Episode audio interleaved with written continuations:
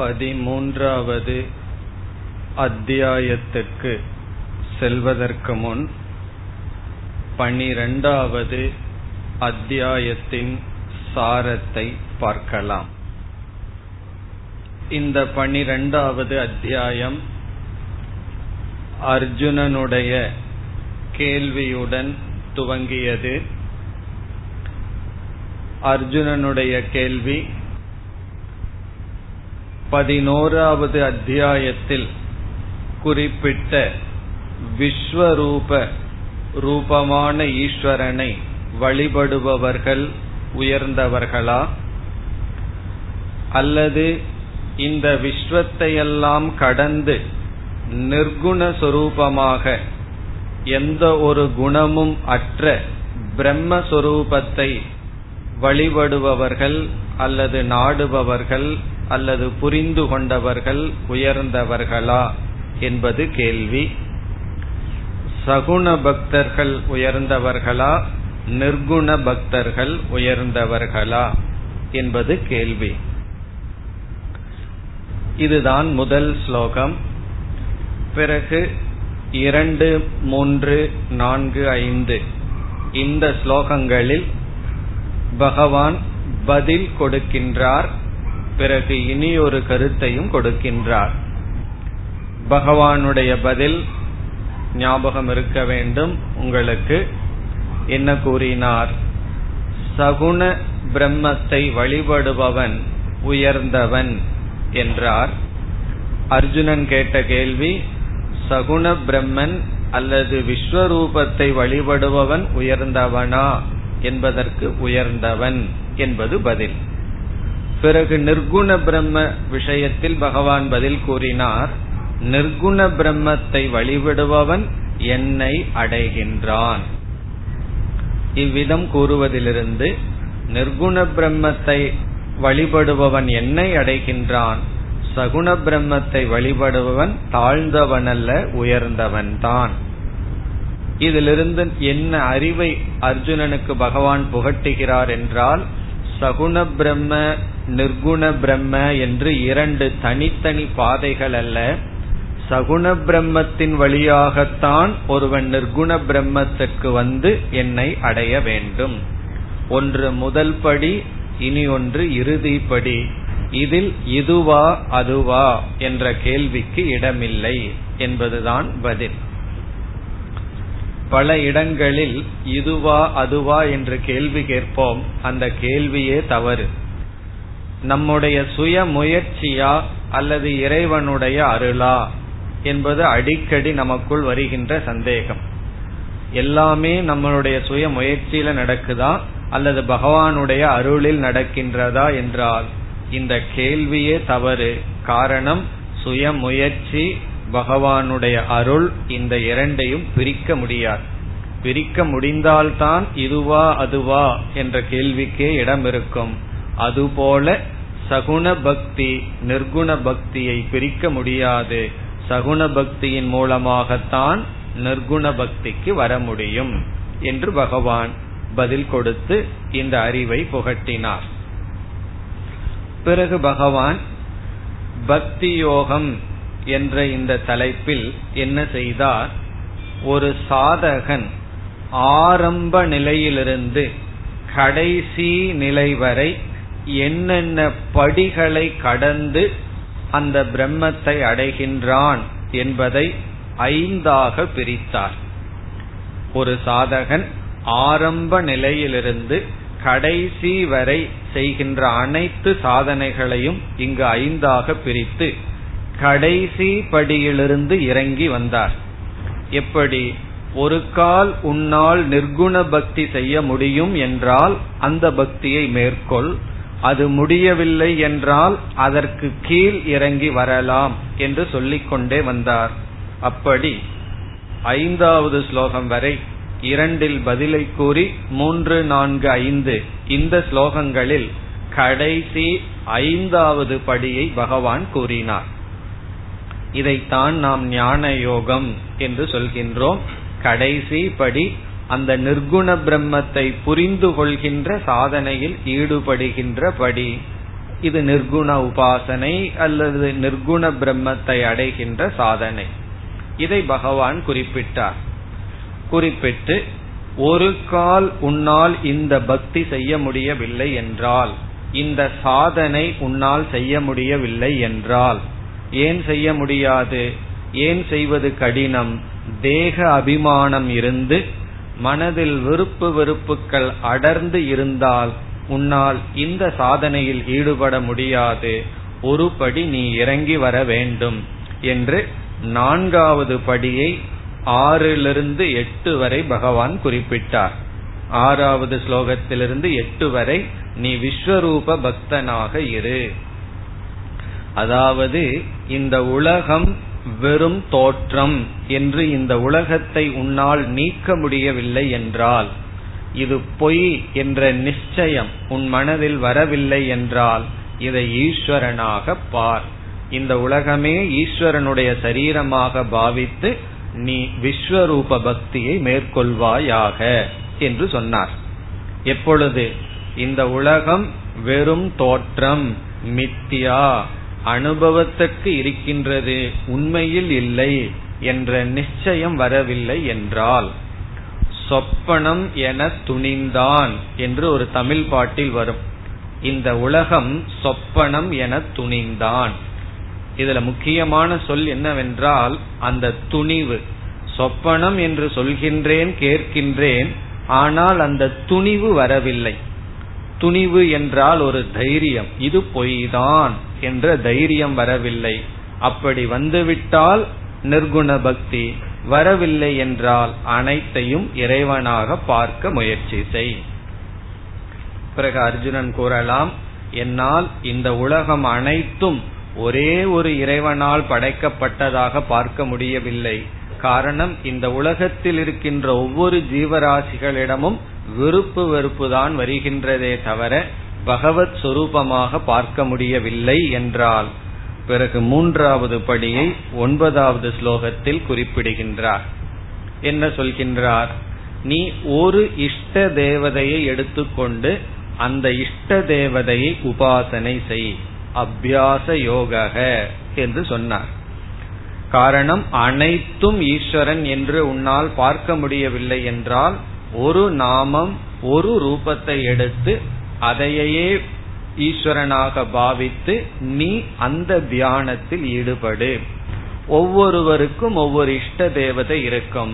அந்த இஷ்ட தேவத பக்தியை பகவான் கூறினார். அது மூன்றாவது படி. பிறகு ஒருவன் கூறலாம், என்னால் ஓர் இடத்தில் அமர்ந்து மனதை ஒரு நாம ரூபத்தில் வைக்க முடியவில்லை, காரணம் ரஜோகுணம் அதிகமாக இருக்கின்றது, என்னால் அந்த பக்தியும் செய்ய முடியாது என்றால், பிறகு இரண்டாவது படிக்கு பத்தாவது ஸ்லோகத்தில் பகவான் இறங்கி வந்தார். இரண்டாவது படி என்ன, உன்னால் சத்துவ குணத்துடன் ஓர் இடத்தில் அமர்ந்து என்னையே தியானிக்க முடியவில்லை என்றால் செயலில் ஈடுபடு, எனக்காக அனைத்து செயல்களையும் செய்து கொண்டு இரு என்று கர்ம யோகத்தை பகவான் குறிப்பிடுகின்றார். காரணம் என்ன, செயல்களையெல்லாம் துறந்து ஓர் அறைக்குள் அமர்ந்து பகவானையே தியானிக்க வேண்டும் என்றால் சத்துவகுணம் மேலோங்கி இருக்க வேண்டும்.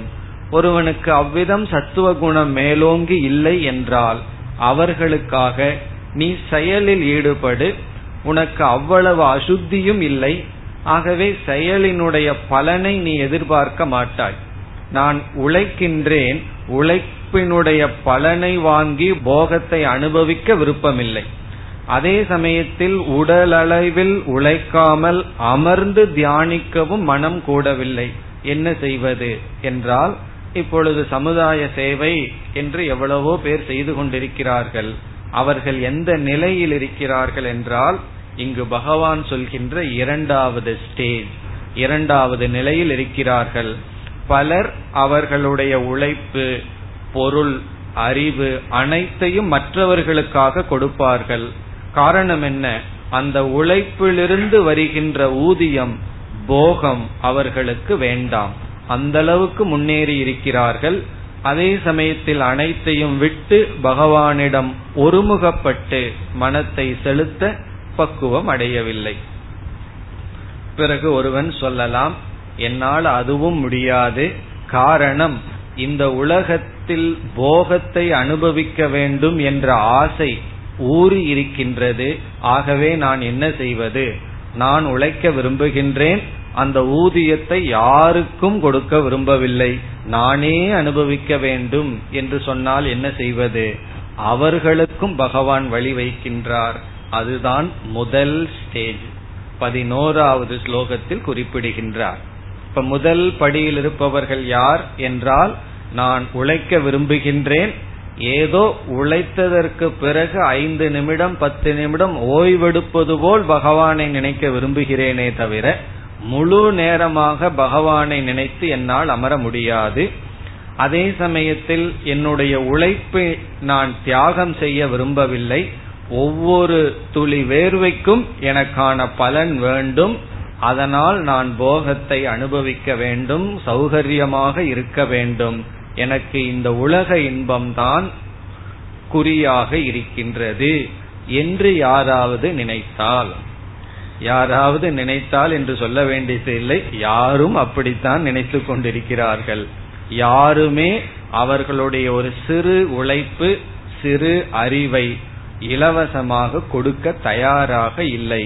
ஏதாவது ஒரு பலனை நான் அனுபவிக்க வேண்டும், எனக்கு போகம் வேண்டும் என்று நினைத்தால் பகவான் அவர்களையும் ஏற்றுக்கொண்டு நீ அப்படி செய், ஆனால் ஒரு சில நிபந்தனையை கொடுக்கின்றார். என்ன நிபந்தனை என்றால், அந்த போக காலத்தில் என்னுடைய பிரசாதமாக அந்த போகத்தை நீ எடுத்துக்கொள், பிறகு அந்த போகத்தை நீ தர்மப்படி அனுபவிப்பாயாக. இந்த உலகத்தில் இருக்கின்ற இன்பங்களை அனுபவிப்பது பாவம் தவறு என்று சாஸ்திரம் சொல்லவில்லை, அதற்கு பயன்படுத்துகின்ற மீன்ஸ் முறையானது தர்மப்படி இருக்கட்டும். பிறகு அதிக போகத்தில் சென்று மூழ்கி விடாதே, ஒரு மாடரேஷன் இருக்கட்டும் என்று நீ கர்மத்தை செய், பலனை அனுபவித்துக்கொள், ஆனால் பிரசாத புத்தியுடன் அந்த பலனை அனுபவிப்பாயாக. அதனால என்ன பலன் என்றால், ஒரு பொருளை நம்ம பிரசாதமாக பாவித்து வாங்கும் பொழுது அதுவே மன தூய்மையை கொடுக்கும், பிறகு காலப்போக்கில் மன பக்குவத்தை கொடுத்து அடுத்த இரண்டாவது படிக்கு செல்வோம், அங்கிருந்து சில நாள் பயிற்சி அடைந்து பிறகு மூன்றாவது படி என்று நம்மை உயர்த்தி கொண்டே செல்லும்.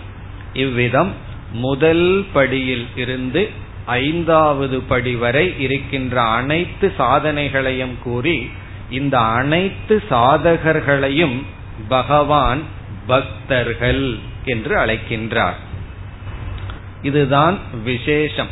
பொதுவா பக்தி என்றால், பக்தன் என்றால் நாம் என்ன நினைப்போம், கோயிலுக்கு சென்று பூஜை செய்பவன் அல்லது ஏதாவது ஒரு குறிப்பிட்ட சாதகனை பக்தன் என்று நினைப்போம். ஆனால் கீதையில் பகவான் பக்தன் என்பதற்கு விஸ்தாரமான பொருளை கொடுத்து விட்டார். ஆரம்பத்திலிருந்து கடைசியில் ஞானி செய்கின்ற சாதனை வரை அனைவரையும் பக்தர்கள் என்று அழைக்கின்றார். ஆனால் சில படிகளை வைத்து விட்டார்.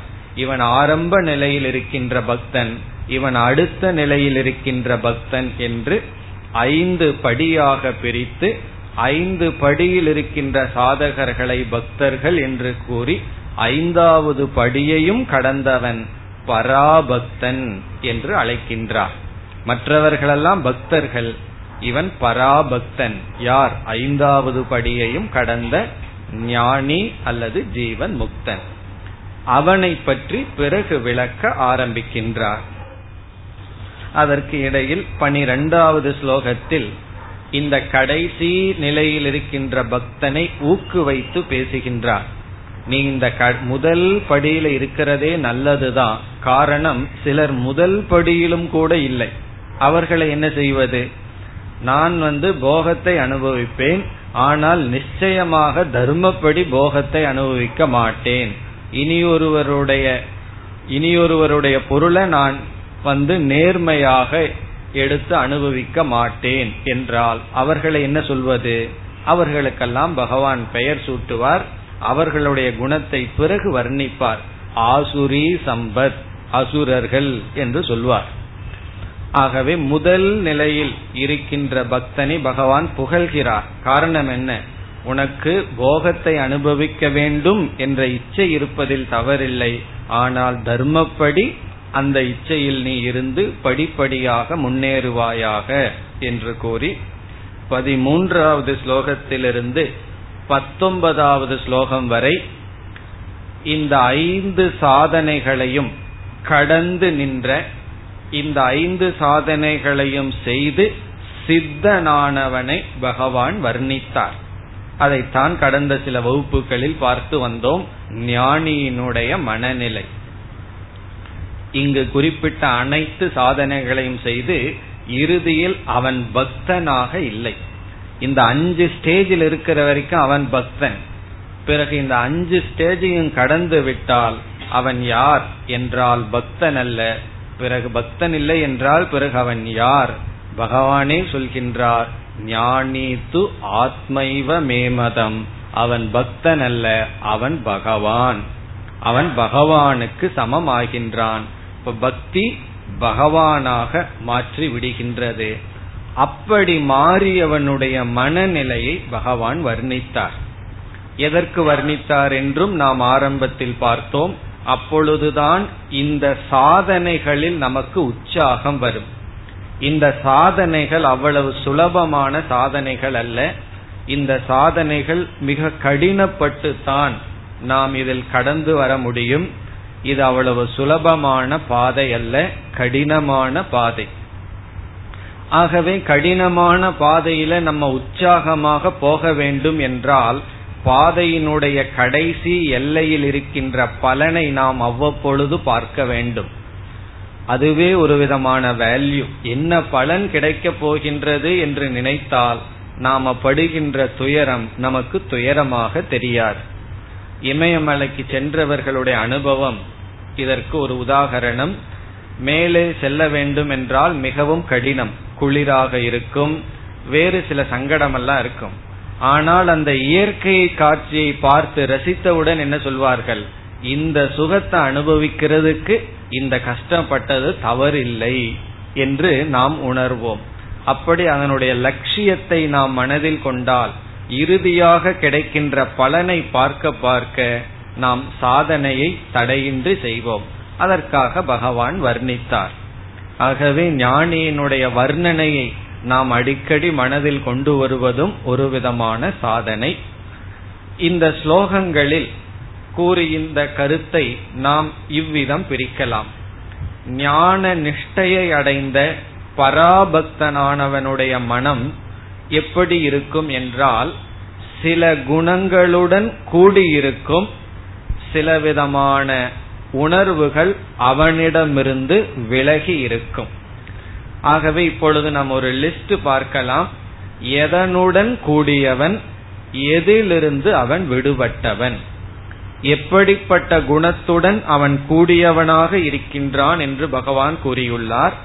எப்படிப்பட்ட உணர்வுகளிலிருந்து, குணங்களிலிருந்து அவன் விடுதலை அடைந்தவன், என்னென்ன உணர்வுகளெல்லாம் அவனுடைய சுபாவமா வந்திருக்கும், எது அவனுடைய சுபாவமாக இருந்தது நீங்கி இருக்கும் என்று இப்பொழுது பார்க்கலாம். அதில் முதலில் நாம் பதினான்கு குணங்கள் பார்க்க போகின்றோம். இதெல்லாம் பதிமூன்றாவது ஸ்லோகத்திலிருந்து பத்தொன்பதாவது ஸ்லோகம் வரை பேசிய கருத்தின் சாரம். பதினாலு குவாலிட்டி என்னன்னா அது அவனுடைய சொரூபமாக இருக்கும். இங்கு பகவான் சொன்னதையே நம்ம ரெண்டு ஹெட்டிங்ல பிரிக்கிறோம். அவனுடைய சுபாவமா இருக்கிறது என்னென்ன, பிறகு அவனிடமிருந்து சென்று விடுவது என்னென்ன. அது வந்து பத்து பார்க்க போறோம். பத்து உணர்வு அவனிடமிருந்து சென்றிருக்கும், பதினான்கு குணங்கள் அவனிடம் இருக்கும். இப்படி நம்ம பார்க்கிறதுக்கு காரணம், இந்த பதினான்கையும் நம்ம வச்சிட்டோம்னா அடிக்கடி இதை நாம் நினைத்து பார்க்கலாம். இப்பொழுது ஒவ்வொன்றாக பார்க்கலாம். முதலில் அவனிடம் இருக்கின்ற அவனிடம் இருந்து செல்வதை பிறகு பார்க்கலாம். அவன் அடைந்துள்ள பதினான்கு ஸ்வபாவம் குணங்கள் என்ன, அனைத்தும் இங்கு சொன்னதைத்தான் நாம் கூறுகின்றோம். ஏற்கனவே ஸ்லோகங்கள்ல பார்த்ததுதான், அதனால விளக்கம் பார்க்க போவதில்லை. அவைகள் என்னென்ன என்பதை மட்டும் இப்பொழுது பார்க்கலாம். முதல், இப்ப எப்படி ஹெட்டிங்னா, யுக்தக வியுக்தகங்கிறது ஹெட்டிங். யுக்தக என்றால் இந்த குணத்துடன் கூடியவன். அடுத்த ஹெட்டிங் வியுக்தக, இதிலிருந்து விடுதலை அடைந்தவன். இப்பொழுது யுக்தக என்னென்ன குணம் அவனுக்கு இருக்கும். முதலில் பகவான் கூறியது மைத்ரக. மைத்ரக மைத்ரக என்றால் நற்புணர்வு, எல்லா ஜீவராசிகளிடம் நண்பனாக இருக்கின்ற உணர்வு, ஃப்ரெண்ட்லினஸ். எல்லோரிடமும் ஒரு நற்புணர்வு அவனுக்கு இருக்கும். மேலோட்டமா பார்த்தா இதனுடைய விசேஷம் நமக்கு தெரியாது.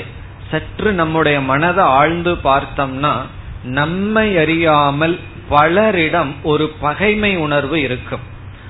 அவனோட நம்ம எந்த விதமான டிரான்சாக்சன் பண்ணியிருக்க மாட்டோம், ஆனாலும் பகைமை உணர்வு நமக்கு வந்துவிடும். யாராவது நமக்கு பக்கத்துல புதுசா குடி வந்தா பகைமை உணர்வுல தான் பார்ப்பான், எப்படி இருக்க போறானோ என்னமோன்னு சொல்லி. அப்படி இயற்கையாக நம்முடைய மனதில் பகைமை உணர்வு வரும். ஞானிக்கு அது நீங்கி அவனுடைய மனதில் எல்லா ஜீவராசிகளிடமும் ஒரு நற்புணர்வுடன் இருப்பான். அதாவது சில சேரியில் இருக்கின்ற பசங்க வந்து நம்முடைய வீட்டினுடைய மாடிக்கோ ஏதாவது வந்தா மற்றவர்கள் எல்லாம் உடனடியாக அவர்கள் திருடர்கள் என்று பகைமை உணர்வுடன் என்ன செய்வார்கள், ஓட்டுவார்கள், துரத்துவார்கள், மிருகத்தை துரத்துறது போல. ஞானிக்கு வந்து எல்லா ஜீவராசிகளிடம் இருக்கின்ற உணர்வு நற்புணர்வு, அந்த உணர்வு அவனுக்கு சுபாவமாக கிடைக்கும். இரண்டாவது கருணக, கருணை உணர்வு. கருணக என்று பகவான் கூறினார். கருணக என்றால் அவன் எல்லா ஜீவராசிகளிடமும் குறிப்பாக துயரப்படும் பொழுது அவன் கருணை என்ற உணர்வுடன் இருப்பான். இந்த வேதாந்த ஞானம் வந்து அவனுடைய மனதை வரட்டு மனமாக மாற்றி விடாது. என்ன சில பேர் அவ்விதமெல்லாம் கூறுவார்கள், இந்த வேதாந்தமே வரட்டு வேதாந்தம் என்றெல்லாம் சொல்லுவார்கள். காரணம் என்ன, வீட்டுல யாராவது துயரப்படும் பொழுது நாம் சற்று நிதானமாக இருந்தால் அவர்கள் அதை தவறாக புரிந்து கொண்டு வேதாந்தம் படிச்சு உன் மனசு வறண்டு போச்சு, நான் அழுதுட்டு இருக்க நீயும் சேர்ந்து அழுகாம ஏன் பேசாம இருக்கன்னு சொல்லுவார்கள். அது அவர்கள் செய்கின்ற தவறான எண்ணம். ஆனால் ஞானியினுடைய மனதில் அந்த கருணை என்ற உணர்வானது இருக்கும். அதன் விளைவாகத்தான் அவன் இந்த உலகத்தில் செயல்படுகின்றான், மற்றவர்களுக்கு நன்மை செய்கின்றான். மூன்றாவது சமக. சமக என்றால் சமமாக அவன் அனைவரையும் பாவிப்பான், அனைத்து அனுபவங்களையும் சமமாக எடுத்து கொள்வான். சமத்துவ புத்தி அவனுக்கு வந்துவிடும், எல்லாவற்றையும் சமமாக எடுத்துக்கொள்கின்ற புத்தி. சமமாக அனுபவிக்கின்ற அனுபவம் அவனுக்கு வராது. உடல்ல நோய் வந்ததுன்னா அந்த நோய் அவனுக்கு துயரத்தை கொடுக்கும், வலிய கொடுக்கும். அல்லது சில இடங்கள்ல சௌகரியமாக இருந்தால் உடலுக்கு சுகத்தை அது கொடுக்கும். ஆனால் சமமான அனுபவம் அல்ல, சமமாக பாவித்தல். இதுதான் ரொம்ப சூக்ஷ்மமான இடம். சமமா இவன் பாவிக்கின்றான், சமமாக இவன் அனுபவிப்பதில்லை. காரணம் என்ன, நான் ஞானி ஆயிட்டேனே எனக்கு தலைவலிக்குதுன்னு சொல்லக்கூடாது. ஞானியானா தலை இருந்தால் இருக்கிற வரைக்கும், வலித்தால் அது வலிக்கும். ஆனால் இதை சமமாக எடுக்கின்ற பாவனையை அடைகின்றான். நான்காவது க்ஷமி. க்ஷமி என்றால் மன்னிக்கின்ற குணம் அவனுக்கு சுபாவமாக வருகின்றது. மற்றவர்களுடைய தவறை அவன் மன்னித்து விடுவான். அல்லது பொறுமை என்றும் ஒரு பொருள் இங்கு இருக்கின்றது. பொறுமையாகவும் இருப்பான், மன்னிக்கின்ற குணம் இருக்கின்றது. சில பேரெல்லாம் நான் மன்னிக்க மாட்டேன், பழிக்கு பழி வாங்குவேன்னு பெருமையா சொல்வார்கள். சிலரெல்லாம் சில குணங்களை வந்து கேவலமா நினைக்கணும், அதுவே பெருமையா சொல்வார்கள். எனக்கு கோபம் வந்தா எப்படி இருப்பேன்னு தெரியுமான்னு அது ஒரு பெருமை. யாராவது அவர் கோபக்காரன்னு சொன்னா அது இவர் ஒரு கிரெடிட்டா நினைப்பார்கள். அப்படி நான் வந்து யாரையும் மன்னிக்க மாட்டேன், மனசுல வச்சு வஞ்சம் தீர்ப்பேன்னு பெருமையா சொல்கிறார்கள். இப்படி சொல்றதிலிருந்து என்ன தெரிகிறது என்றால், இப்படி ஒரு குணம் ரொம்ப கீழான குணம் என்று அவர்களுக்கு தெரிவதில்லை. ஆனால் ஞானிக்கு சுபாவமாக ஒருவன் தவறு செய்து கொண்டிருக்கும் பொழுதே இவன் மன்னித்து கொண்டிருப்பான். தவறு செஞ்சதற்கு பிறகு அவன் மன்னிக்கிறதுங்கிறது கிடையாது. அதை தவற பார்த்து கொண்டிருக்கும் போதே அவன் மன்னித்து கொண்டிருப்பதனால்தான் கோபம் வருவதில்லை. அப்படி மன்னித்தல் என்பது இவனுக்கு சுபாவம். இனி அடுத்தது ஐந்தாவது, சந்துஷ்டிகி. சந்துஷ்டிகி என்றால் திருப்தி, போதும் என்ற மனம், இருப்பதில் திருப்தி அடைபவன். சந்துஷ்டிகி, சந்துஷ்ட சததம் யோகின்னு சொன்னார். சந்துஷ்டிகி என்றால் திருப்தி. எதில் திருப்தினா அனைத்திலும் திருப்தி. அவன் இருக்கின்ற இடம், சூழ்நிலை, அனைத்திலும் அவனுக்கு திருப்தி. காரணம் என்ன, குறைன்னு சொன்னா எல்லா இடத்தையும் குறை சொல்லிட்டே இருக்கலாம். எந்த இடத்திலையும் நமக்கு குறையில்லாத இடம் இல்லை. குறைன்னு பார்க்க ஆரம்பிச்சா எந்த லோகத்துல போனாலும் இது சரியில்லை அது சரியில்லைன்னு சொல்லலாம். திருப்தி என்றால் இருப்பதில் அவன் திருப்தி அடைகின்றான். அது சூழ்நிலை, அவனுடைய உடல், அறிவு, எல்லாவற்றிலும் தனக்கு எதெல்லாம் இருக்கோ அதில் அவன் திருப்தியை அடைகின்றான், குறை சொல்வதில்லை. ஆறாவது யதாத்மா. யதாத்மா, யதாத்மா என்றால் தன்னடக்கம் உடையவன் அல்லது சுபாவத்தை வென்றவன். தன்னடக்கம் அல்லது பிரகிருதியை மாற்றி அமைத்தவன். ஒவ்வொருவருக்கும் ஒவ்வொரு விதமான நேச்சர், பிரகிருதி இருக்கும். அவைகளையெல்லாம் ஞானி மாற்றி அமைத்துள்ளான். அதுக்கு பேர் தான் தவம்னு சொல்றது. தவம் என்றால் உருமாற்றுதல். இப்போ ஒரு ஒரு உருவம் இருக்கின்றது, ஒரு சிலை இருக்கின்றது தங்கத்தில். அதை நம்ம உருக்கி வேற உருவமா மாத்துறோம். அதே போல இவனுடைய கேரக்டரையே உருக்கி மாத்தியவன் யதாத்மா. இனி ஏழாவது திருட நிச்சயக. திருட நிச்சயக, நிச்சயம்னா அறிவு, திருடம் என்றால் உறுதி, உறுதியான நிச்சயத்தை உடையவன், உறுதியான அறிவை உடையவன். இதே சொல்லு பகவான் கூறினார். பிறகு இதற்கு இனியொரு சொல்லும் சொன்னார், திருடமதிகி என்றும் சொன்னார். திருட நிச்சயக என்றால் அவன் அறிந்துள்ள அறிவில் உறுதியாக இருப்பவன். திருட நிச்சயக, திருடமான நிச்சயம் உடையவன். எதுல நிச்சயம்? அகம், நான் யார் என்ற அறிவில், தன்னுடைய சொரூபத்தில் திருடமான அறிவை உடையவன். எட்டாவது திருட மிருது மனாஹா. திருட மிருது மனாஹா என்றால் திருடமானவும் உறுதியான மிருதுவான மனதை உடையவன். மிக மிக உறுதியான, அதே சமயத்தில் மிக மிக மிருதுவான மனதை உடையவன். மென்மை, கடினம், இந்த இரண்டு தன்மை சேர்ந்த மனதுடன் கூடியவன். பொதுவா இப்படி இருக்கிறது ஆச்சரியம்தான். ஒன்னா ஒரு பொருள் மென்மையா இருக்கும் அல்லது ஒரு பொருள் ரொம்ப கடினமா இருக்கும்.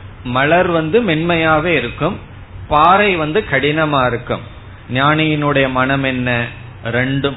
அது மனசு பாறையாகவும் இருக்கும், மென்மையாகவும் இருக்கும். அதனால் அதை புரிந்து கொள்வது மிக கடினம். யஸ்மாத் ந உத்விஜதே லோகக லோகாத் ந உத்விஜதே சக. அதைத்தான் இங்கு நாம் பார்க்கின்றோம். உலகத்திலிருந்து இவன் துயருவதில்லை, இவன் உலகத்திற்கு துயரத்தை கொடுப்பதில்லை. காரணம் என்ன? உலகம் உலகத்துக்கு இவன் துயரத்தை கொடுப்பதில்லை, மென்மையாக மனதை உடையவன். உலகத்தில் இருக்கின்ற உணர்வுகள் இவனுக்கு வந்தால், உலகம் இவனிடம் வரும் பொழுது இவன் அப்பொழுது பாறை போல் இருப்பான். இவன் பேசும்போது மலரை போல் இருப்பான், மற்றவங்க பேச்ச கேட்கும் பொழுது பாறை போல் இருப்பான். வோல் வேதாந்தமே இந்த மனசு அடையிறது தான். இது இப்போ எப்படி இருக்கும்னா ஜஸ்ட் ஆப்போசிட். மற்றவங்கிட்ட பேசும்போது பாறை மாதிரி இருக்கும். அதனாலதான் அந்த வார்த்தை வந்து அவங்கள ஹர்ட் பண்றதும் கூட நமக்கு தெரியவதில்லை. அவங்க அழுவதற்கு அப்புறம் என் வார்த்தை ஹர்ட் ஆச்சா அப்படின்னு மெதுவா கேட்போம். அங்க ஆகி அவர்கள் துயரப்பட்டு இருப்பார்கள். அதே போல மற்றவர்களுடைய பேச்ச கேட்கும் போது எவ்வளவு சாஃப்டா இருக்க முடியுமோ அவ்வளவு சாஃப்டா இருப்போம். இத மாத்துறது தான் வேதாந்தமே. இப்ப வேதாந்தம் என்ன செய்கின்றது அல்லது சாஸ்திரம், இதெல்லாம் ரொம்ப முக்கியம். நம்ம எல்லாம் என்ன நினைச்சிட்டு இருக்கோம், அசுத்தமா இருக்கிறது தான் தவம் நல்லா நினைத்து கொண்டிருக்கின்றோம். அப்படி அல்ல. உடல், ஆடை, நம்ம வச்சிட்டு இருக்கிற சூழ்நிலை, பிறகு மனம், புத்தி அனைத்திலும் தூய்மை தேவை. இந்த தூய்மையாக இந்த ஞானி இருப்பான். அடுத்தது பத்தாவது, தக்ஷக. தக்ஷக என்றால் திறமையுடையவன். பொதுவா ஞானி எல்லாத்தையும் துறந்தவன் என்றால் என்ன நினைக்கின்றோம், அவன் ஒன்றுக்கும் பயனற்றவன், அதனால துறந்து உட்கார்ந்துட்டு இருக்கான்னு நினைக்கின்றோம். அப்படி அல்ல. அவனால நினைச்சா எதை வேணாலும் செய்ய முடியும், அதனால செய்யாமல் இருக்கின்றான். திறமை உடையவன் தக்ஷக. பனிரெண்டாவது, உதாசீனக. உதாசீனக என்றால் யார் பக்கமும் சாராதவன், எந்த குரூப்லயும் இவன் சேர்ந்து கொள்ள மாட்டான். உதாசீனக. நம்ம அப்படி இல்லை, யாரோரு பக்கம் சேர்ந்துக்குவோம். இவன் உதாசீனாக இருப்பான்.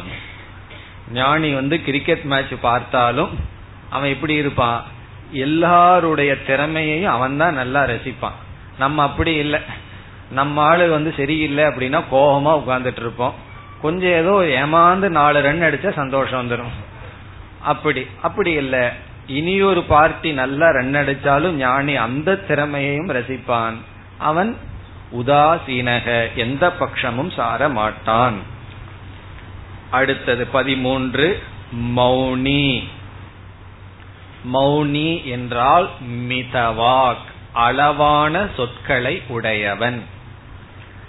பேச மாட்டான்னு பொருள் அல்ல, அளவான சொற்களுடன் கூடியவன்.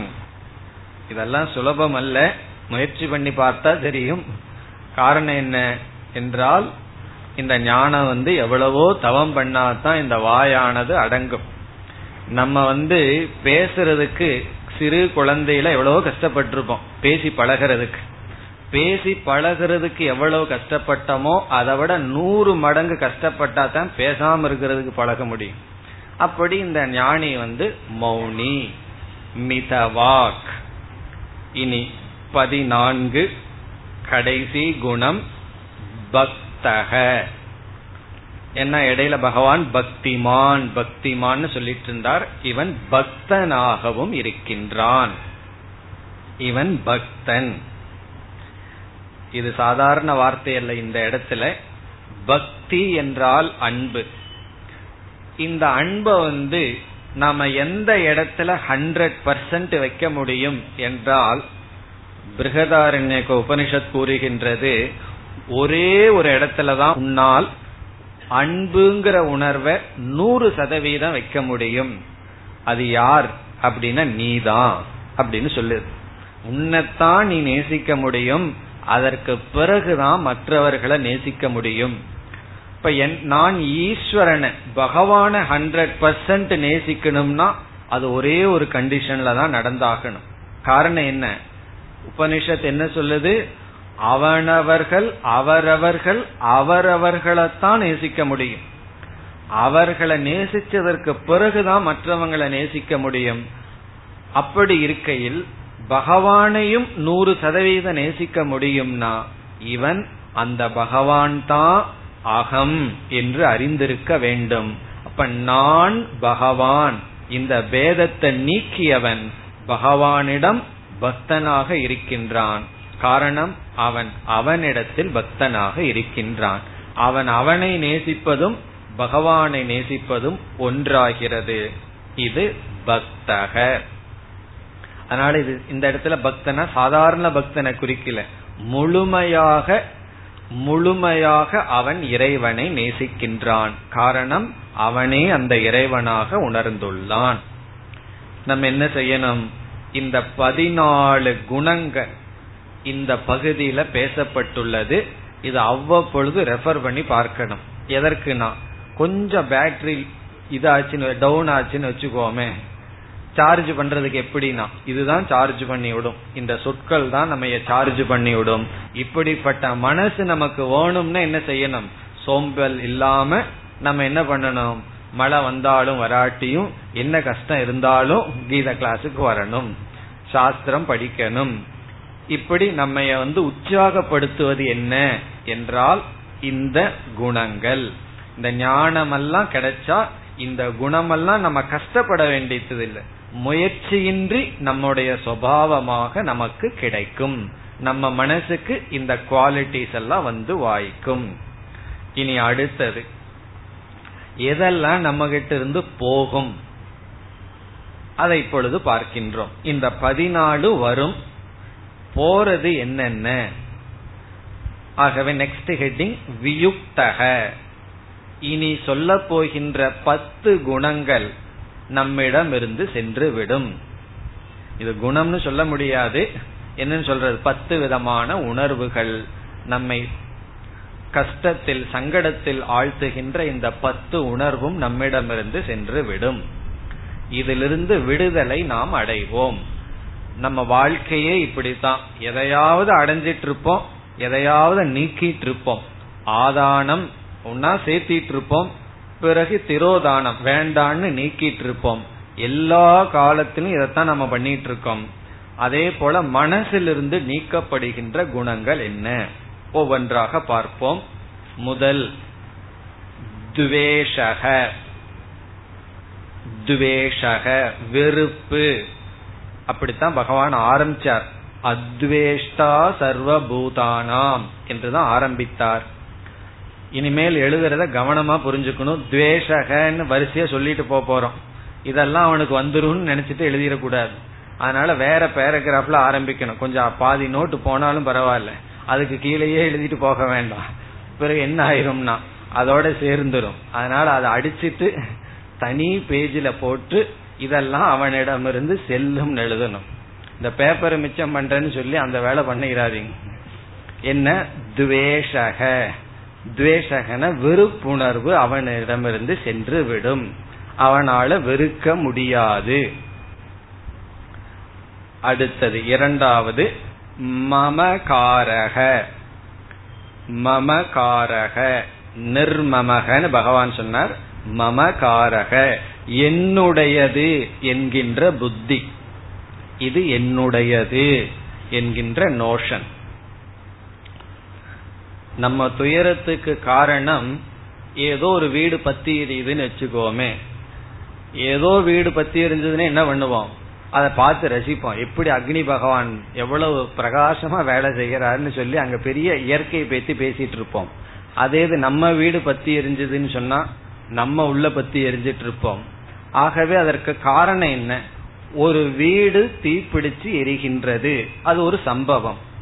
ஏன் ஒரு வீடு தீப்பிடிச்சா நமக்குள்ள சந்தோஷமா இருக்கு, இனி ஒரு வீடு தீப்பிடிச்சா நம்ம தீப்பிடிச்சிருக்கோம்னா, எந்த வீட்டுல மமகாரம்ங்கிற புத்தி இருக்கோ அந்த வீடு தீப்பிடிச்சுன்னா இங்க மமகாரம் எரியுது. மமகாரம் இல்லாத இடத்துல என்ன ஆனாலும் அந்த இடத்துல நம்ம வேதாந்திகள் சாட்சியா பார்த்துட்டு இருப்போம், சாட்சி பாவம் இருக்கும். ஏன் சாட்சின்னு சொல்றோம்னா பக்கத்துல போக மாட்டோம், போய் உதவி எல்லாம் பண்ண மாட்டோம். காரணம் என்ன? அந்த இடத்துல வேதாந்தம், நான் சாட்சி பிரம்மஸ்வரூபம்னு சொல்லிட்டு இருப்போம். அதே இது நம்ம வீடாக இருந்தால் காரணம் என்ன? இதிலிருந்து எரியிறது மமகாரம்தான். இந்த மமகாரம்தான் நமக்குள்ள எரிச்சலை கொடுக்கிறதே தவிர வெளியிருக்கிற அக்னி நம்ம எரிக்கவில்லை. இப்ப யாரெல்லாம் நம்முடைய மமகாரம்ங்கிற ஃபீல்டுல கால் வைக்கிறாங்களோ அப்பெல்லாம் நமக்கு வர்ற கஷ்டத்துக்கு காரணம் அவர்கள் அதற்குள்ள வந்ததல்ல, அந்த இடத்துல என்னுடையது என்கின்ற புத்தி இருந்த காரணத்தினால் அதிலிருந்து அவன் விடுதலை அடைகின்றான். மூன்றாவது அகங்காரக. அகங்காரகனா உடலை நான் என்று நினைக்கின்ற புத்தி. இதனுடைய விளைவுதான் மமகாரம். உடலை நான் என்று நினைக்கின்ற புத்தியிலிருந்து விடுதலை அடைகின்றான். பத்வேஷக, மமகாரக, அகங்காரக, மூன்று. நான்காவது ஹர்ஷக. ஹர்ஷக என்றால் அதிகமாக உற்சாகத்தை அடைதல். அதிக உற்சாகம், அதிக சுகம். ஏதாவது ஒரு சூழ்நிலையில இவனுக்கு கண்ணு தெரியாத அளவு என்ன சந்தோஷத்தினால் மூழ்குதல், ஹர்ஷக. அது இவனுக்கு கிடையாது. எல்லாவற்றையும் அமைதியாக ஏற்றுக்கொள்வான், ஹர்ஷக. அடுத்தது அமர்ஷக. அமர்ஷக என்றால் மற்றவர்களுடைய முன்னேற்றத்தில் பொறுக்காமல் இருத்தல். மற்றவங்க முன்னேறி கொண்டிருந்தால் அதை சகித்து கொள்ளாமல் இருத்தல், அல்லது மற்றவர்களுடைய குறையை பொறுத்து கொள்ளாமல் இருத்தல். இதிலிருந்து அவன் விடுதலை அடைவான். அமர்ஷன சகித்து கொள்ளாத தன்மை. இனி ஒருவன் முன்னேறினால் அதை சகித்து கொள்ளாமல் இருக்கின்ற தன்மை அப்படி இவனுக்கு இருக்கார். அனைவரையும் இவன் முன்னேற்றுவான். பிறகு அனைவர்களுடைய குறைகளையும் இவன் ஏற்றுக்கொள்வான். இதெல்லாம் இந்த கஷ்டம் எப்பொழுது வரும் என்றால், யாராவது நம்ம பக்குவம் அடைந்து அடைந்து முன்னேறி வர வர மற்றவர்கள் குறையுடன் இருந்தால் நம்மளுடைய மனதை அதை சகித்து கொள்ளாது. இவனுக்கு அந்த சகிப்பு உணர்வு கிடைக்கும். அந்த சகிப்பின்மை இவனிடமிருந்து சென்று விடும். ஆறாவது பயம். பயத்திலிருந்து இவன் விடுதலை அடைகின்றான். எல்லா விதமான பயம். பயத்தை பத்தி எல்லாம் நம்ம விளக்கமா பிறகு பார்க்க போகின்றோம். அது ஒரு வேல்யூவா பார்க்கும் பொழுது அதிக விசாரம் செய்வோம். இந்த இடத்துல ரெண்டே கருத்து தான். ஒன்று மரண பயம், இனி ஒன்னு துக்க பயம். மரண பயத்திலிருந்து விடுதலை அடைகின்றான். இனி ஒன்று துக்கம் வந்துவிடுமோ என்ற பயத்திலிருந்து விடுதலை அடைகின்றான். இந்த ரெண்டு பயம்தான். சில பேரு மரணம் வந்தாலும் பரவாயில்ல, கஷ்டப்பட்டுட்டு இருக்க கூடாதுன்னு சொல்லுவார்கள். துயரத்தை குறித்து பயம். சில பேர் மரணமே வரக்கூடாதுன்னு நினைப்பார்கள். மரணம் என்றாலே ஒரு பயம். அதிலிருந்து விடுதலை. ஏழாவது உத்வேக. உத்வேக என்றால் மன அழுத்தம், டிப்ரெஷன் என்று சொல்வது உத்வேக. ஏதாவது ஒரு சூழ்நிலை மாறிவிட்டால், விருப்பமில்லாத சூழ்நிலை வந்துவிட்டால் மனம் சஞ்சலம் அடைந்து விடுவது, அது இவனுக்கு கிடையாது, உத்வேக. எட்டாவது அபேக்ஷா. அபேக்ஷா என்றால் டிபெண்டன்ஸ், சார்ந்திருத்தல், அபேக்ஷா. அனபேக்ஷகன்னு பகவான் சொன்னார். நம்ம இந்த இடத்துல அபேக்ஷான்னு சொல்லி அதிலிருந்து விடுதலை என்று கூறுகின்றோம். அபேக்ஷா, டிபெண்டன்ஸ்ங்கிறது என்ன? டிபெண்டன்ஸ்ங்கிறதா ரொம்ப முக்கியம். நம்முடைய மன நிறைவுக்கு இனியொருவரை சார்ந்திருக்கின்றோம்.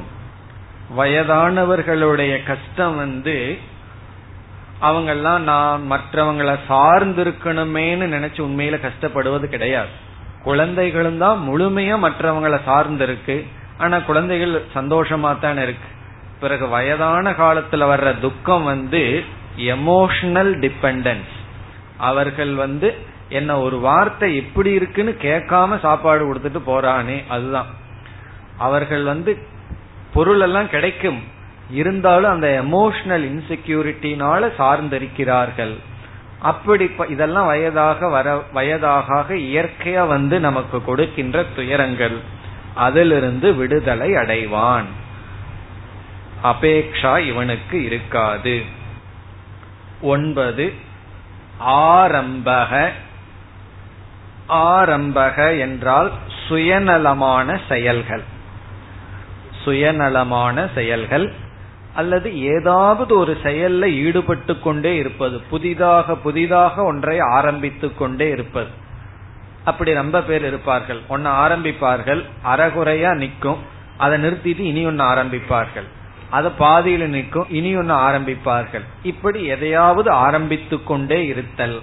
இந்த இத பகவான் சர்வாரம்ப பரித்தியாகி என்று சொன்னார். அந்த ஆரம்பம் இவனுக்கு இல்லை, தூண்டுதல் இல்லை. இதை செய்யணும் இதை செய்யணும் என்கின்ற தூண்டுதல் இல்லை. இனி இறுதியாக பத்தாவது துவந்துவக. துவந்துவக என்றால் இருமை. கடைசி சில ஸ்லோகங்களில் கூறப்பட்டது, இவன் இருமையிலிருந்து விடுதலை அடைகின்றான். அதுக்கு பல உதாரணம் பகவான் சொன்னார். ந சோச்சதி ந காங்க்ஷதி என்றெல்லாம் சொன்னார். இருமை என்றால் சீதம் உஷ்ணம், அதாவது குளிர் வெப்பம் என்ற இருமை உடலுக்கு வருகின்றது. மானம் அபமானம் மனதுக்கு வருகின்றது. இப்படி வருகின்ற சுகம் துக்கம், இப்படி வருகின்ற விதவிதமான இருமைகள், நண்பர்கள் பகைவர்கள், இப்படிப்பட்ட இருமைகளிலிருந்து இவன் விடுதலை அடைகின்றான். இந்த உலகமே இருமைமயம், அந்த இருமையிலிருந்து விடுதலை அடைகின்றான். இவ்விதம் இந்த பத்தொன்பதாவது ஸ்லோகம் வரை, பதிமூணிலிருந்து பத்தொன்பது வரை ஞானியினுடைய மனநிலையை நாம் இரண்டாக பிரிக்கலாம். என்னென்ன குணம் அவனுக்கு வந்து அமையும், அவனுடைய மனது பாசிட்டிவா எப்படி இருக்கும், இனி ஒன்று எதிலிருந்து அவன் விடுதலை அடைந்திருப்பான், எதெல்லாம் அவனிடம் இருந்து சென்றிருக்கும், அது ஒரு பத்தாக பார்த்தோம். எதெல்லாம் அவனுக்கு வந்திருக்கும் என்பதை ஒரு பதினான்கு தலைப்பின் கீழ் பார்த்தோம். இதுதான் ஞானியினுடைய இந்த இடத்தில் பராபக்தனுடைய லட்சணமாக பகவான் பேசியது. இனி கடைசி இருபதாவது ஸ்லோகத்தில் இந்த பராபக்தன், இந்த ஞானத்தினுடைய பெருமையை கூறி பகவான் இந்த பனிரெண்டாவது அத்தியாயத்தை முடித்தார். கடைசி இருபதாவது ஸ்லோகம் பெருமை, ஞானத்தினுடைய பெருமையை சொல்லி முடித்தார். இந்த பனிரெண்டாவது அத்தியாயம் சிறிய அத்தியாயமாக இருந்தாலும் ஒரு முழு அத்தியாயம். காரணம், அனைத்து சாதனைகளும் கூறப்பட்டு சித்தனும் வர்ணிக்கப்பட்டுள்ளான். சாதனைகளையெல்லாம் கடந்து சென்ற ஒரு சித்த புருஷனுடைய வர்ணனையும் இங்கு இருக்கின்றது. இனி நாம் பதிமூன்றாவது அத்தியாயத்திற்குள் செல்ல வேண்டும். இந்த அத்தியாயத்திற்கு செல்வதற்கு முன் இப்பொழுது முழு பகவத்கீதையை நாம் பார்க்க வேண்டும். ஆரம்பத்திலே இவ்விதம் கீதையை நாம் பார்த்தோம். பதினெட்டு அத்தியாயங்களை நாம் மூன்றாக பிரித்தோம். முதல் ஆறு அத்தியாயம், பிறகு ஏழிலிருந்து பனிரெண்டு வரை, பதிமூன்றிலிருந்து பதினெட்டு வரை என்று ஷட்கத்ரயம். ஷட்கம் என்றால் ஆறு, ஆறினுடைய கூட்டம். பிரதம ஷட்கம்னா முதல் ஆறு அத்தியாயங்கள், மத்தியம ஷட்கம் என்றால் இரண்டாவது ஆறு அத்தியாயங்கள், சரம ஷட்கம் என்றால் கடைசி ஆறு அத்தியாயங்கள் என்று பதினெட்டு அத்தியாயத்தை ஆறு ஆறாக பிரித்தோம். பிரித்து என்ன செய்தோம்? முதல் ஆறு அத்தியாயத்தில் மூன்று கருத்துக்கள் முக்கியமாக இடம்பெறுகின்றன என்றும், பிறகு அடுத்த ஆறு அத்தியாயங்களில் வேறு மூன்று கருத்துக்கள் முக்கியமாக இடம்பெறுகின்றன என்றும் பார்த்தோம். அதை முடிச்சு இப்பொழுது நாம கடைசி ஆறு அத்தியாயத்தினுடைய முதல் அத்தியாயத்தில் நுழைகின்றோம். இப்ப பதிமூணு என்பது கடைசி ஆறு அத்தியாயத்தினுடைய முதல் அத்தியாயம். இங்கும் மூன்று முக்கியமான கருத்துக்கள் இடம்பெறுகின்றன. ஆகவே இத ஆறு ஆறு ஆறுன்னு பிரிச்சு ஒவ்வொரு அத்தியாயத்திலையும் மூன்று முக்கியமான கருத்துக்கள் என்று பார்த்தா ஒன்பது டாபிக் நமக்கு கிடைக்கின்றது. இந்த ஒன்பதையும் ஏற்கனவே அறிமுகப்படுத்தி இருக்கின்றேன். இருந்தாலும் இப்பொழுதை முழுமையாக ஞாபகப்படுத்திக் கொண்டு பிறகு நாம் இந்த பதிமூன்றிலிருந்து என்ன கருத்துக்கள் வர இருக்கின்றது என்பதையும் பார்த்துவிட்டு ஸ்லோகத்திற்குள் செல்லலாம். இதெல்லாம் இனி சொல்வது ஞாபகப்படுத்திக் கொள்வதுதான். இப்பொழுது முதல் ஆறு அத்தியாயத்தில் என்ன மூன்று கருத்துக்கள் அதிகமாக அல்லது மைய கருத்துக்களாக இருந்தன என்று இப்பொழுது பார்க்கின்றோம். முதல் கருத்து கர்மயோக, கர்மயோகம். இரண்டாவது பிரயத்தனம், சுயமுயற்சி, பிரயத்தனம். யத்தனம்னா முயற்சி, பிரயத்தனம்னா சுயமுயற்சி. மூன்றாவது ஜீவஸ்வரூபம், ஜீவனுடைய தன்மை சொரூபம். கர்மயோகம், பிரயத்தனம், ஜீவஸ்வரூபம். பிறகு இரண்டாவது ஆறு அத்தியாயத்தில் மத்தியம ஷட்கத்தில் கர்மயோகத்துக்கு கீழே வர்றது போல பக்தி யோகம், அதாவது ஏழிலிருந்து பனிரெண்டு வரை பக்தி யோகம். அடுத்தது இறைவனுடைய பிரசாதம், ஈஸ்வர பிரசாதம், இறைவனுடைய அருள், ஈஸ்வர பிரசாதம். மூன்றாவது ஈஸ்வர சொரூபம், பகவானுடைய நேச்சர், பகவானுடைய தன்மை, ஈஸ்வர சொரூபம். இனி கடைசி ஆறு அத்தியாயத்தில், இப்பொழுது எடுத்துக்கொண்ட பதிமூன்றிலிருந்து பதினெட்டு வரை வருகின்ற அத்தியாயத்தில் ஞான யோக, இரண்டாவது சத்குணாகா, நல்ல குணங்கள், சத்குணங்கள் அல்லது வேல்யூஸ், பண்புகள். பிறகு கடைசி மூன்றாவது டாபிக் ஜீவ ஈஸ்வர ஐக்கியம் அல்லது ஜீவ ஈஸ்வர சம்பந்த விசாரம், ஜீவனுக்கும் ஈஸ்வரனுக்கும் உள்ள சம்பந்தத்தை பற்றிய விசாரம், ஜீவ ஈஸ்வர சம்பந்த விசாரம். இப்ப அந்த டேபிளை பார்த்தா எப்படி தெரிகிறது? கர்மயோகம், பிரயத்தனம், ஜீவஸ்வரூபம். பிறகு பக்தி யோகம், ஈஸ்வர பிரசாதம், ஈஸ்வர ஸ்வரூபம். ஞான யோகம், நற்குணங்கள், ஜீவனுக்கும் ஈஸ்வரனுக்கும் உள்ள சம்பந்தம். இவைகள்தான் முழுமையான கீதை. கீதையே இவைகள்தான் முடிவு பண்ணக்கூடாது. வேற எத்தனையோ கருத்துக்கள் இருக்கின்றன, ஆனால் இவைகள்தான் பிரதானமாக அமைந்துள்ளது என்று நாம் பார்த்தோம். நாம் என்ன செய்ய வேண்டும்? இந்த பதிமூன்றாவது அத்தியாயத்தில் பேசப்படுகின்ற இந்த ஞான யோகம், சத்குணங்கள், ஜீவ ஈஸ்வர சம்பந்தம், இதனுடைய சுருக்கமான விளக்கத்தை பார்த்துவிட்டு பிறகு இந்த அத்தியாயத்திற்குள் செல்ல வேண்டும். அதற்கு முன் ஏற்கனவே பார்த்தது கொஞ்சம் மறந்திருக்கே, ரொம்ப நாள் ஆச்சுன்னு சில பேர்த்துக்கு என்ன வரலாம், அதனால என்ன செய்ய போறோம், அதையும் மிக மிக சுருக்கமாக இப்பொழுது பார்க்கின்றோம். எவைகளை? முதல் ஆறு டாபிக் கர்மயோகம், பிரயத்தனம், ஜீவஸ்வரூபம், முதல் ஆறு அத்தியாயத்துல எப்படி அமைந்தது.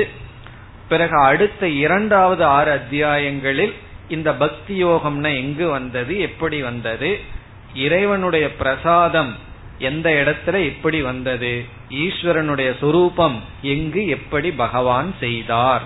இந்த ஆறு டாபிக்கையும் பார்த்துட்டோம்னா ஏற்கனவே பார்த்தது ரீகலெக்ஷன் ஆகுது, நம்ம ஞாபகப்படுத்தி கொண்டதாகிறது.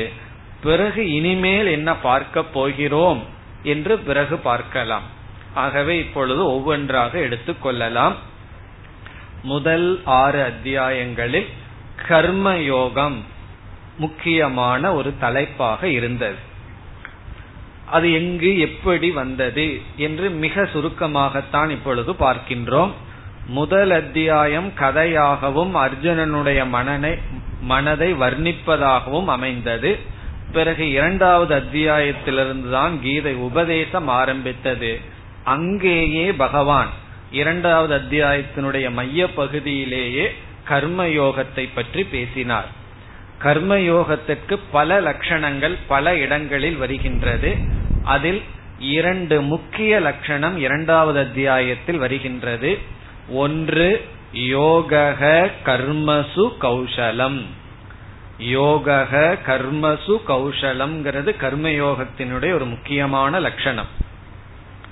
யோகன கர்மயோக, கர்மசு என்றால் செயல்களில், கௌசலம் என்றால் திறமை. திறமை, செயலுக்குள் நாம் திறமையாக இருத்தல் கர்மயோகம். கர்மத்தை திறமையாக கையாளுதல் கர்மயோகம். அது ஒரு லட்சணம். அதாவது நம்முடைய செயல்களை, அன்றாட செய்து வரும் செயல்களில் மிக திறமையுடன் செயல்படுவது கர்மயோகம். இதனுடைய பொருள் என்ன என்றால், பொதுவாக ஒவ்வொரு செயலும் நம்மை பந்தப்படுத்தும். செயல் சொன்னாவே நம்ம பந்தப்படுத்துறது தான். எப்படி ஒரு செயல் செய்தோம் என்றால் அந்த செயல் நமக்கு ஒன்னா பாவத்தையோ புண்ணியத்தையோ கொடுக்கும். அது கண்ணுக்கு தெரியாதது, இல்லைன்னா ராகத்தையோ துவேஷத்தையோ கொடுக்கும். முதல் முதல்ல ஹோட்டல்ல போய் ஒரு ஸ்வீட் சாப்பிட்றோம், புதுசா அதை சாப்பிட்றோம், அந்த செயல் அப்பவே மறைஞ்சாச்சு. ஆனா அந்த செயல் என்ன விளைவை மனசுல கொடுத்துட்டு மறைஞ்சிருக்கு, அந்த பொருள் மீது விருப்பு அல்லது வெறுப்புங்கிற உணர்வை கொடுத்துட்டு மறைஞ்சிருக்கு. ஒரு மனிதனிடம் முதல் முதல்ல போய் பேசுறோம், பேசிட்டு வந்ததற்கு பிறகு அந்த செயல் மறைஞ்சாச்சு, அவர் மீது விருப்பு அல்லது வெறுப்புங்கிற உணர்வை கொடுத்து விடுகிறது. அதனாலதான் குழந்தையா இருக்கும் போது நம்ம மனசு வந்து கிளீன் ஸ்லேட்டா இருக்கு, ரொம்ப சுத்தமா இருக்கு. செயல் படப்பட என்ன ஆகுது, இந்த உலகத்தின் மீது விருப்பு வெறுப்புகள் சேர்த்து கொள்ளப்படுகின்றது. அப்படி கர்மத்தினுடைய சுபாவமே பந்தகம், நம்மைய பந்தப்படுத்துவது. அது கர்மத்தின் சுபாவம். ஆனால் இந்த கர்ம யோகி என்ன செய்கின்றான், பந்தப்படுத்துற கர்மத்தையே சாதனையாக பயன்படுத்துவதனால் மிக திறமையுடையவன் ஆகின்றான். எப்படின்னா, முள்ள வந்து முள்ளால நீக்குவது போல கர்மந்தா பந்தப்படுத்துவது. இப்ப அந்த பந்தத்திலிருந்து நீங்கிறதுக்கு என்ன உபாயம்னா, பகவான் சொல்றார் மூன்றாவது அத்தியாயத்துல, கர்மத்தை துறக்கிறது உபாயம் அல்ல. கர்மமெல்லாம் உனக்கு ஏற்கனவே ராகத்வேஷத்தை உள்ள கொடுத்து வச்சிருக்கு. நீ கர்மத்தை துறந்துட்டு சென்றேனா அந்த ராகத்வேஷம் செயல்பட்டு இருக்குமே தவிர, அந்த ராகத்வேஷத்தை நீக்கிறதுக்கும் கர்மந்தா உபாயம். கர்மந்தா மனதுல ராகத்வேஷத்தை கொடுக்குது, அதே கர்மத்தினுடைய துணை கொண்டுதான் ராகத்வேஷத்தை நீக்கிறோம். அப்படி மனதில் இருக்கிற விருப்பு வெறுப்பை நீக்கிறதுக்கு, விருப்பு வெறுப்பை கொடுத்த கர்மத்தையே கர்ம யோகமாக பயன்படுத்துவது கர்ம யோகம் என்று ஒரு லட்சணத்தை சொல்லியிருக்கார். பிறகு இனி ஒரு லட்சணம், சமத்துவம் யோக உச்சதே, சமமாக இருத்தல் யோகம். இது ஒரு முக்கியமான லட்சணம் கர்ம யோகத்திற்கு. ஞானியினிடம் இருக்கின்ற சமம்ங்கிறது அது சுபாவமா இருக்கிற அப்சல்யூட் லெவல். இங்க கர்ம யோகிக்கிட்டு இருக்கிறதுங்கிறது ஒரு சாதனைய போல சமமா பாவிக்கணுங்கிற ஒரு பாவனை, அது கர்மயோகம் என்று கர்மயோகத்தை இரண்டாவது அத்தியாயத்தில் பகவான் குறிப்பிட்டார். வேறு சில இடங்களிலும் குறிப்பிட்டுள்ளார். அது எங்கு எப்படி என்ற சுருக்கத்தை அடுத்த வகுப்பில் தொடரலாம். ஓம் பூர்ணமதః பூர்ணமிதம் பூர்ணாத் பூர்ணமுதச்யதே பூர்ணஸ்ய பூர்ணமாதாய பூர்ணமேவாவசிஷ்யதே.